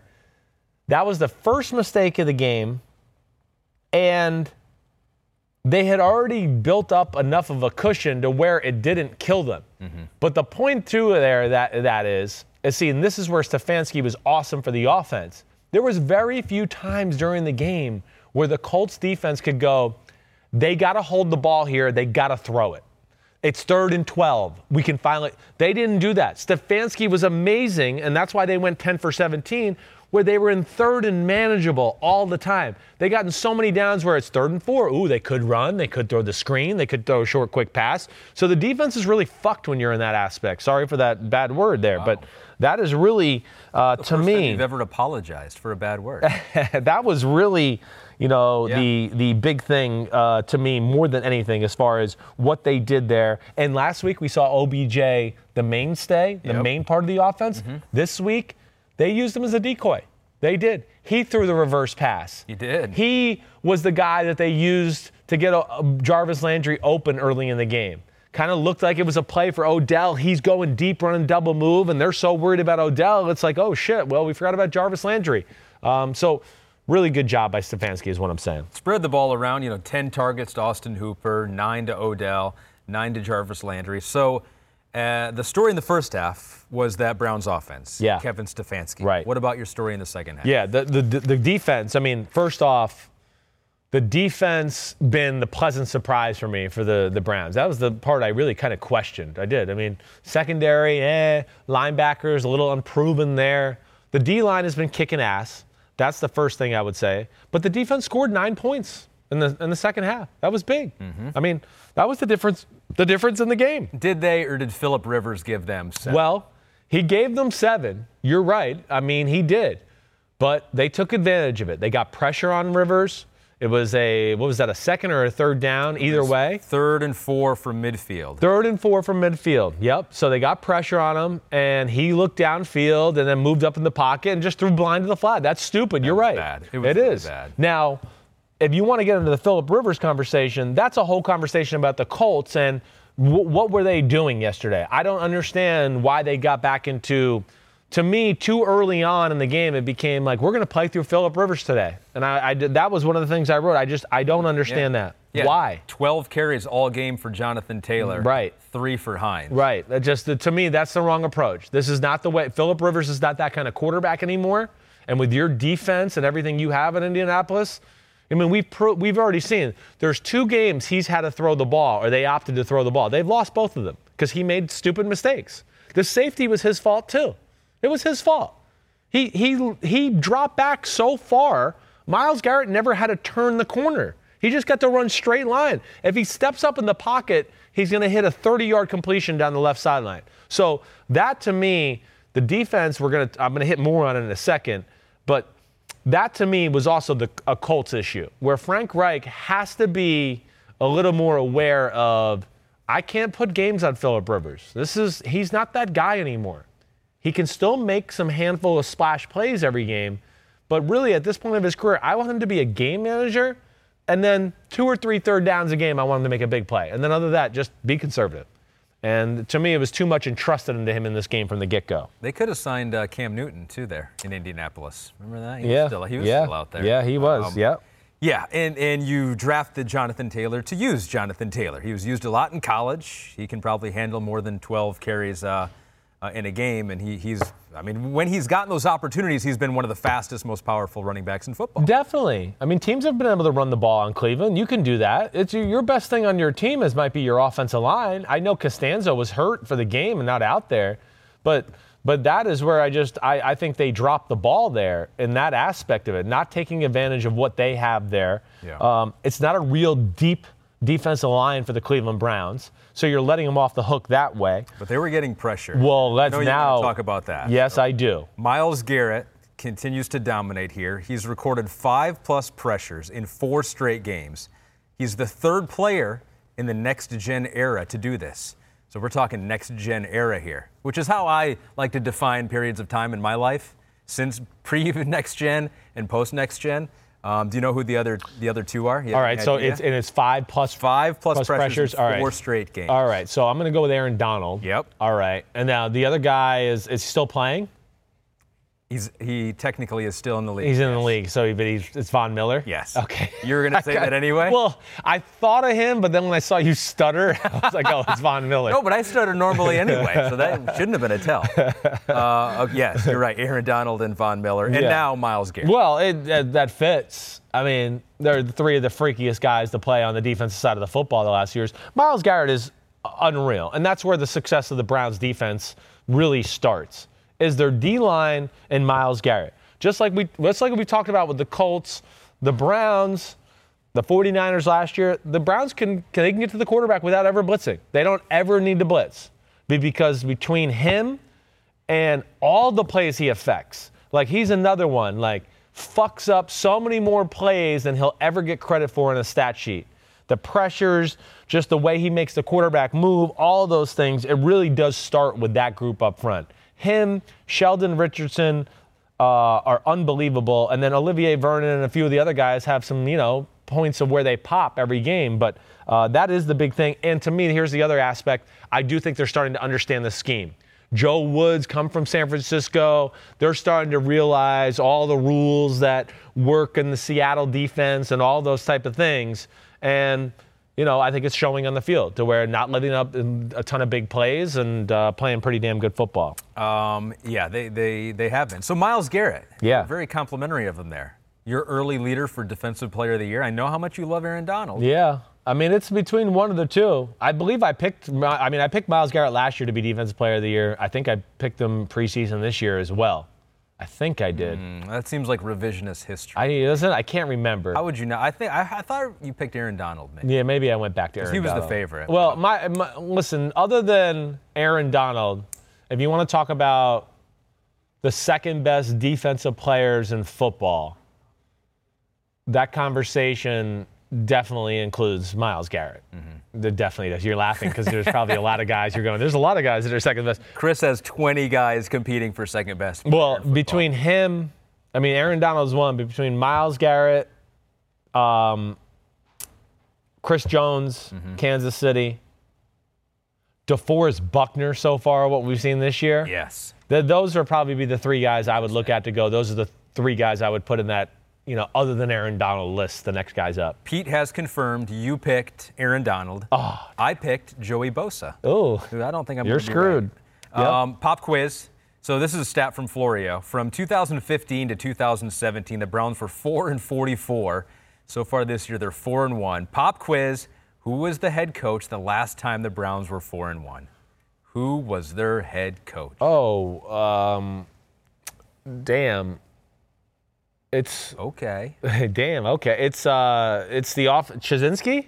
Nope. 1994. Okay, don't tell me yet. Hold on. 1994. Who the hell was the coach of the Browns in 1994? Schottenheimer was Bill Belichick. Bill Belichick. Whoa, Last my dad was almost on that team. We're four and one. Big Phil was almost on that Oh, team. Oh, really? He went there to sign with the Browns. What happened? They were broke. They couldn't pay him. They, all, they said they were going to pay him this much. He got there, and they were like, all we can do is offer you the minimum. We're broke. Oh, wow. Yeah, and Belichick was like, I had no idea. I'm sorry, Phil. I'm sorry I made you come out here. Yeah. We just found out we have no money. Yeah. yeah.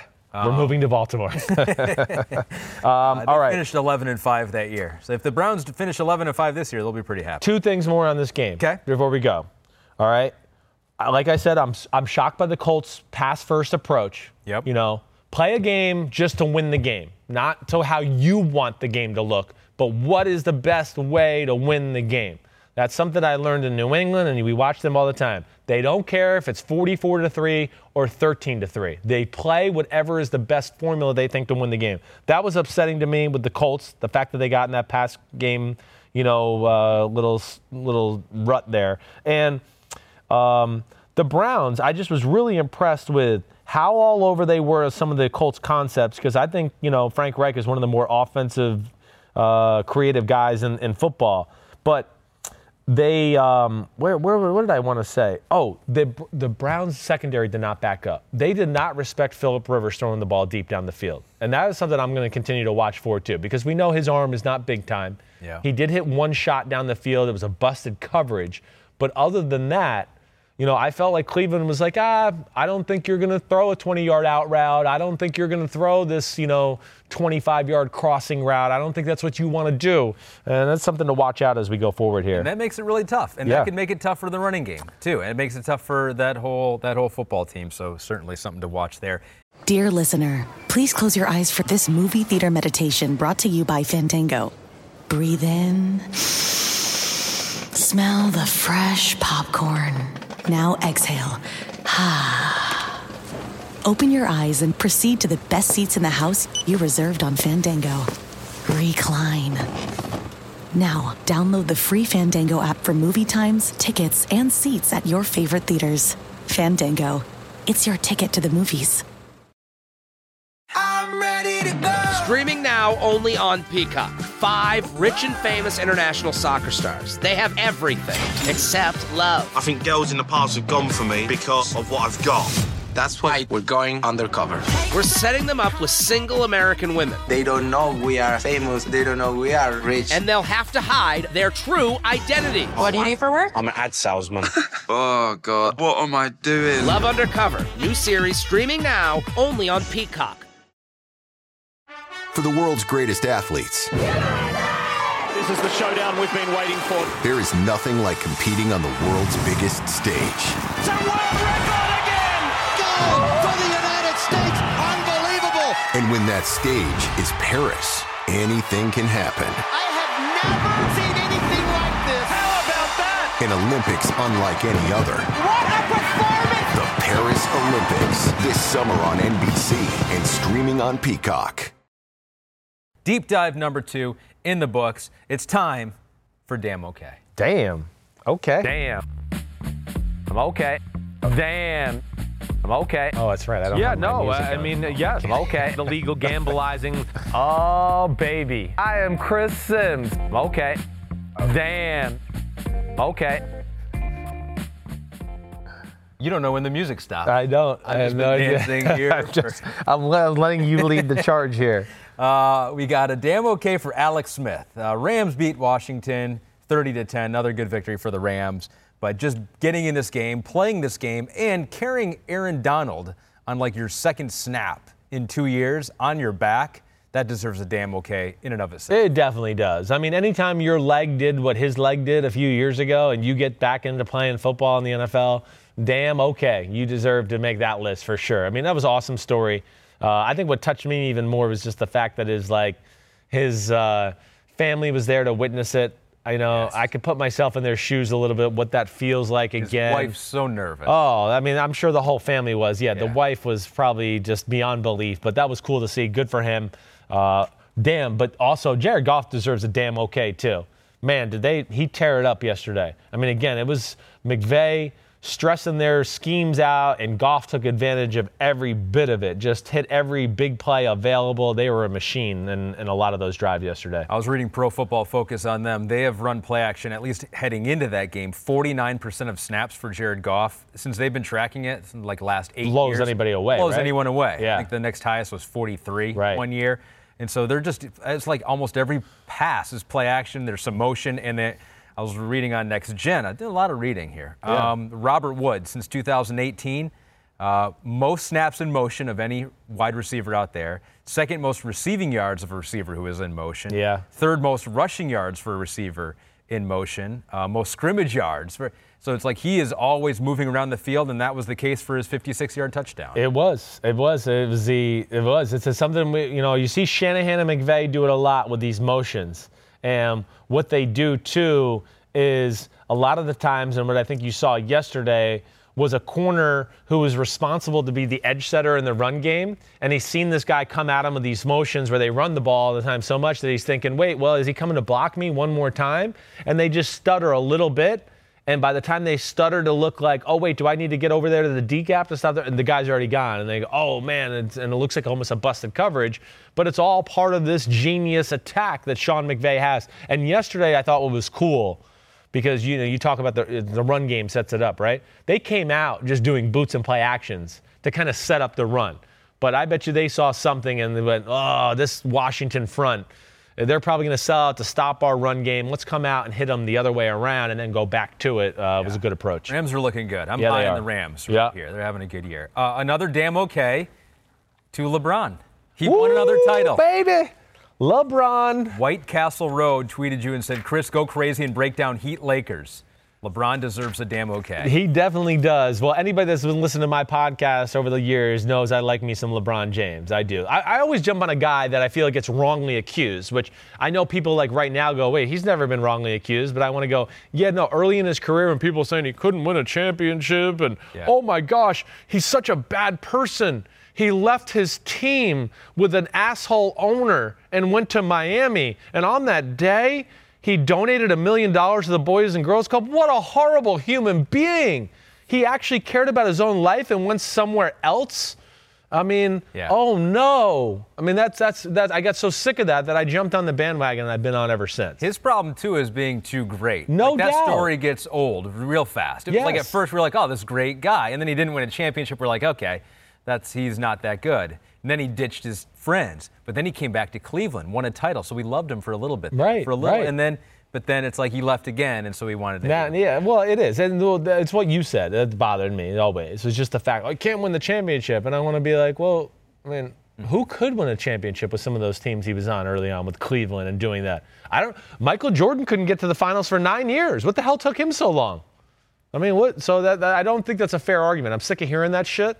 And you're right, he's a victim of his own greatness. That's where I look at it. That's where shit, it's what got me on Aaron Rodgers too. I got sick of hearing that crap too. I'm going, well, he's the only guy on the team. He's the only reason we talk about them. So good for LeBron. He's got four now, right? I think four. Four? Man, goes next year. He gets five. That's pretty good. Nobody, if he gets five, there'll be no argument anymore. I mean, nobody will be. It'll be Jordan one, LeBron two, over. Like I already think that, but yeah. Don't, I'm do kind of hoping we leave that in 2020. Like that's one of those things. We leave COVID-19 in 2020, and we leave whether LeBron was better than Jordan. Yeah, I want to leave that behind. All right. I don't, I don't think he's better than anymore. Jordan, but I think it's it's close, and he's clearly number two. That's how I do feel about that. All right, let's so go back to football. That's basketball talk with Chris Simms. Yeah. Now it's time for Give Me the Headlines, presented by Hyundai. We got our final two games here. You know, if you're in the the, the end of the show, we got uh, we got some newspaper clippings that we can we can get to you. We may have a headline from your game. And our first game is Texans versus Jaguars. Texans won 30 to 14. They got their first win of the year. Chris, what is your headline? Cooking up some Watson. Oh, there we go. Nice. You know where I went to that? Because Brandin Cooks had eight for 161. Yeah. Deshaun had three touchdowns. Finally, we've been waiting for this combination. Exactly right. I mean, We've been hearing about DeAndre Hopkins and Kyler Murray for the last five weeks. Yeah. And Texans fans were probably like, wait, what about like the offseason moves we made? Can we start to see something out of that? And we did yesterday. I mean, Deshaun Watson looked really good. The pass game itself looked good. I mean, there was a lot of big pass plays down the field. I'll be interested to kind of break that down to see what or if they did anything different from, you know, Bill O'Brien calling the plays. Yeah. And they even ran the ball yesterday. You know, that's the other thing too. David Johnson got in the fold there, had a pretty good day. Carries, 96 yards. Yeah. yeah. So yeah, and Watson spread it around too. I mean, it was the 12 targets to Cooks, but He threw to eight different receivers, which was kind of your best case scenario for that offense. That's It's what I was hoping it would Watson be. can throw it around to a bunch of different dudes. Right, right. What proved to be was the offense is just not vast enough to really get wide receiver by committee the ball, all of them the ball. Whoa, sorry there, Nick. Um, but Rough year. Yeah, I mean not rough year. Uh, but but uh, you know, with this group yesterday, well, we'll see. Maybe this changes. Maybe they do get to find a way to get everybody involved and get Watson on the right track and everything like that. I mean, I'm still concerned about their defense, of course. I don't think it's real good, but they get their first win, and they had a really tough start of the year as far as their schedule is concerned. Yeah. Kansas City, Baltimore, Pittsburgh, Minnesota. Yeah. And Minnesota looked really good last Well, yeah, they caught Minnesota when Minnesota was straightening it out. I mean, Minnesota's kind of figured out how they want to play now. So yeah, don't just look at the record there and go, "Oh, they lost to one and three Minnesota." That wasn't easy, and you're right. Minnesota could have easily won last week. Should have won last night. There was a moment in this game where Watson threw a pick. Yeah. The Jaguars picked it off. They were running it back. Watson ended up making the tackle. Right. And it was, I want to point out, a perfect opportunity for a team to start doing rugby in football.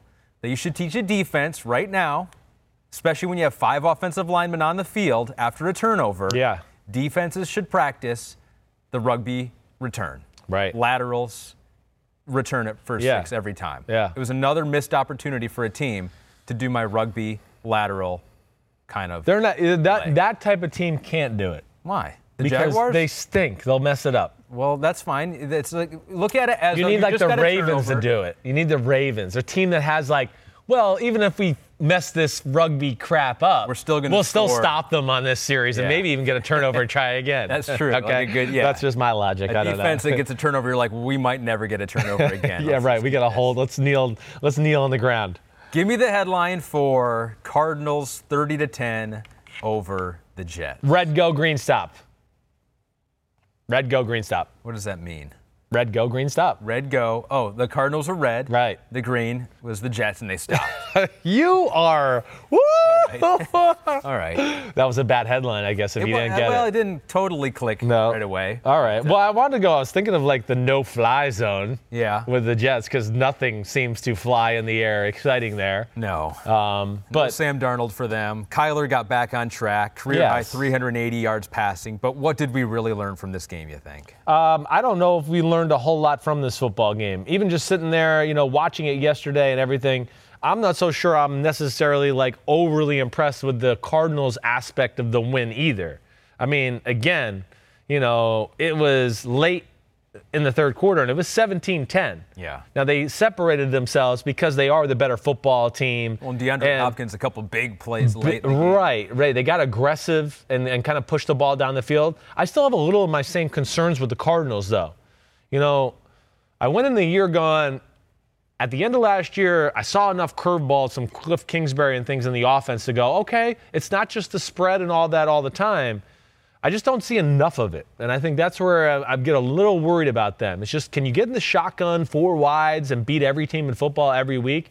No, there's just got to be a little bit more to the offense. And we've seen in some of their games where they struggle, it's just like, yeah, okay, the passing game's not clicking and everything's not on all the cylinders. What else can we work to or go to when that's not, you know, a defense has our, you know, has us down a little bit or has our number here for a quarter or two. What's going on with Kenyan Drake? I drafted him in fantasy, and it's really troubling. He is uh, worst in the NFL with negative 30 yards, 35 yards over expected. So they look at what you should have got against those dots out there in next gen and what you actually got. Um, he's just not cutting it. What's going on? Doesn't seem it, you know. And again, they're not the type of offense that's always easy to get in a really great rhythm with as a runner. I mean, we've talked about that. You're always in the shotgun. You're always going sideways. You're doing all that. I think this is the typical. Sometimes what you see, college coach who's gone to the pros, where the NFL is catching on a little bit, and that's what I'm worried about. It's it's like three games in a row, and I, again, I, I haven't seen this film yet, but just people always seem to be dropping in the right areas to stop certain plays and certain passes. And I think there's really only one or two runs that they really run as far as their run game's concerned. And I think with all of that, it's kind of catching up to them. So yeah, they're they're they're still a team that's uh, you know got to figure some things out. Uh, I, I do look at them. They're dangerous. He's dangerous. Um, but yeah, it's just I feel like their their defenses are catching on to what they do. Ahmed. Red go, green stop. Segment over. That was Give Me the Headlines presented by Hyundai. Which now brings us to the final part of our show, which is yet to pick up a sponsor, but maybe one day. Oh, it's coming. Right? Come, it's coming. Right, right. Uh, the- and a few more headlines like red, go, green, stop. They might not be He's going to get a look at that and be like, we're questioning what our decision here. Uh, the- Especially a car company. They might really question it. Ahmed Fareed's, Trevor Lawrence top pick power rankings here. Let's go. So we have one team falling out. We only have one team falling out from last week. I had the Dolphins at five. Yes. And you just can't stay in scoring 43 against the No. 49ers on the road.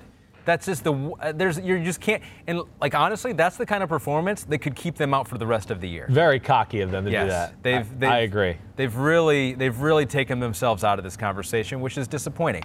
Back in the conversation now is the Jacksonville Jaguars. Hmm. I'm putting them in um, with their loss to the Texans. Previous when you give a team their their first win, it's like okay, you've got me intrigued. You've got me intrigued now. I considered the Falcons here. You thought I would put them back in. I think Arthur Blank wants me to put them back in here. Yeah. But uh, I need to see. I need to see more. Like, tell me that Matt Ryan's not playing and Julio's done for the year. Maybe I'll consider you back in there, but not quite yet. Okay. Giants go, uh, fall a spot to four, too close to Dallas. Little concerning there. Offense looked okay. Yeah. Could have been just the Cowboys' defense, and so I'm going to give them a little bit of a pass there. Right. But that was a little concerning, so I dropped them down one. Uh, moved up one, another team from the NFC East, football team. They move up one here because we got drama. And whenever you have drama, especially at the quarterback position, I Yeah. like that. Yeah, I bet you do. And so, football team goes, uh, we don't know what's going on with Dwayne Haskins, was not even at the facility, right? So it's like we're, we're moving them up to three. Lions remain two in the bye because even, even though they didn't play, there's a lot of chatter coming from, coming from Michigan about what's going on with Patricia. You see two coaches already getting fired. So, you know, more dramas brewing in Detroit. So I'm fairly confident and certain in their number two ranking up to this point. But uh, number one is the Jets Of because they is. lost to a team that you said I have concerns about. 30 to 10 in a game that probably they were never going to lose.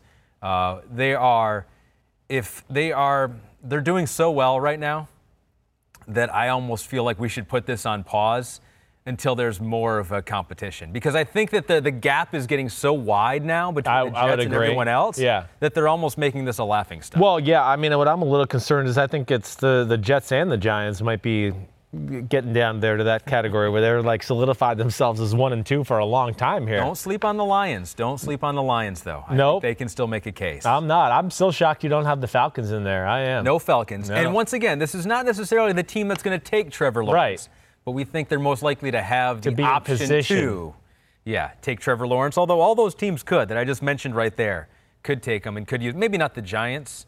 I think the Giants like Daniel Jones, but every uh, other team there could consider him. Well, yeah, they definitely could. You're right. Before we go, Yeah. I'm going to show one tweet that I had here. I'm active on Twitter, Chris. You follow me.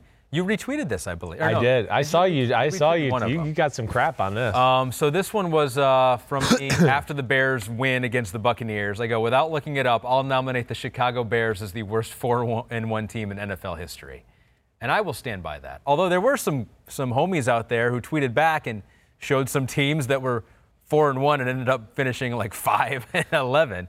So good memories out there to the to the homies. Um, so as we end this, Pete wanted me to rank yeah. the teams um, that I don't like Yeah. from the Lions division. And uh, because Oh, that's right. Because a lot you were getting all the heat on uh, the Browns, Right. And I got some heat from Bears fans, and I said I don't care because I genuinely dislike the Bears. Like Yeah. you don't j- dislike the Browns, No. um, you just were tough on them. I genuinely dislike Chicago. Yeah, I just Browns fans. Sorry for like liking you guys and like questioning the hire of Kevin Stefanski. I'm sorry. How, how dare I do that to you guys? I know you guys have hired so many of the right coaches over the years. So here's the teams that I hate the most in the Lions division. Yeah. Like, Starting with the least hated, Minnesota Vikings. Right. Because I can respect them. You know, they've they've been good for a long time, and they don't get the recognition I think they deserve for being as good as they've been. Agree. They kind of fly under the radar there. There, you're right. What is it? Are their fans like nice too? Is that like why you don't like Absolutely. them? They don't seem And like they're jerks. It's not like they have a ton going on Yeah. there, so I, I I don't hate them as much as I hate the Packers, but I still don't hate the Packers. Really, like Aaron Rodgers, how do you hate greatness like that? No. The only reason I would put them above the Vikings is because I do hate playing at Lambeau Field. Okay. Like the Lions have no chance. No. It's like I don't even know why they go to those. Yeah, games. no, they, they should should. not even show They'll up. find a way to screw it up. And if the game's in December, like they they really should not even go. Yeah. Like if it's cold, they should not show up. So, Um, but you do But they're you they're hate the Packers a little more than the Vikings. a little more than the Little Vikings. more, right. A little bit more. Yeah. But then there's a wide gap Yeah. with the Bears. Because the Bears, I feel like, have been good, but not really. They're not really good. Right. They just win these games, and then you know you like win enough games, you have a big ego, and you're like, oh, we're way better than you. And I'm like, you're not that much better than the Lions. I know record-wise, it looks like you've been significantly better than us for many years, but you're not that good. It's like the guy in high school. You're like, come on. Like you're not that cool. It's like you're acting like super cool, but you're Yeah. not that right. cool. They're acting kinda- like they're like a different level than you, you Ex- Lions fans. Exactly. it's like they look down on us. we're so established. We're the know, it's like, Bears. we are- won a Super Bowl in '85. Yeah, it's like you are better than us, but not as much as you, like you think. Yeah. So that's why I don't like. But it's not just the Bears; it's the Bulls. It's every Chicago team. Oh, is it? Is it? They all bother you? They all bother. Cubs or White Sox fans worse? Um, well, there aren't many White Sox fans, so that's hard. To, that's hard to say. Um, and Cubs fans, yeah, Cubs fans got the same thing as the Bears. Do It's like they? They haven't won enough. Right. To, to puff out their chest the way they do. Confident. All right. Yeah. Well, you guys know where Ahmed is, Chicago. Just let me know. I'll Yeah. throw some right jabs at him or something. Whenever we don't get away from social distancing, I will punch him or do something. I promise. Yeah, it's not not allowed right now. All right, we did it. We did it. We did Another it. Monday in the did books. And, and my always my goal for Kristen to get her out of here. Yeah. We did it under two hours. Wow, So good job. good. You're a really nice guy. Yep, exactly. Got a big game tonight too.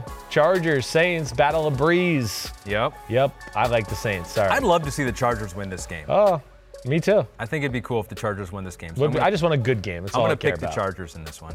All right, good job, dude. Well done. Hey, make sure you wear another red shirt next week, okay? My best color. Clap it up. yes, let's do it. Clap it up. Woo, woo, woo, woo, woo, woo, woo.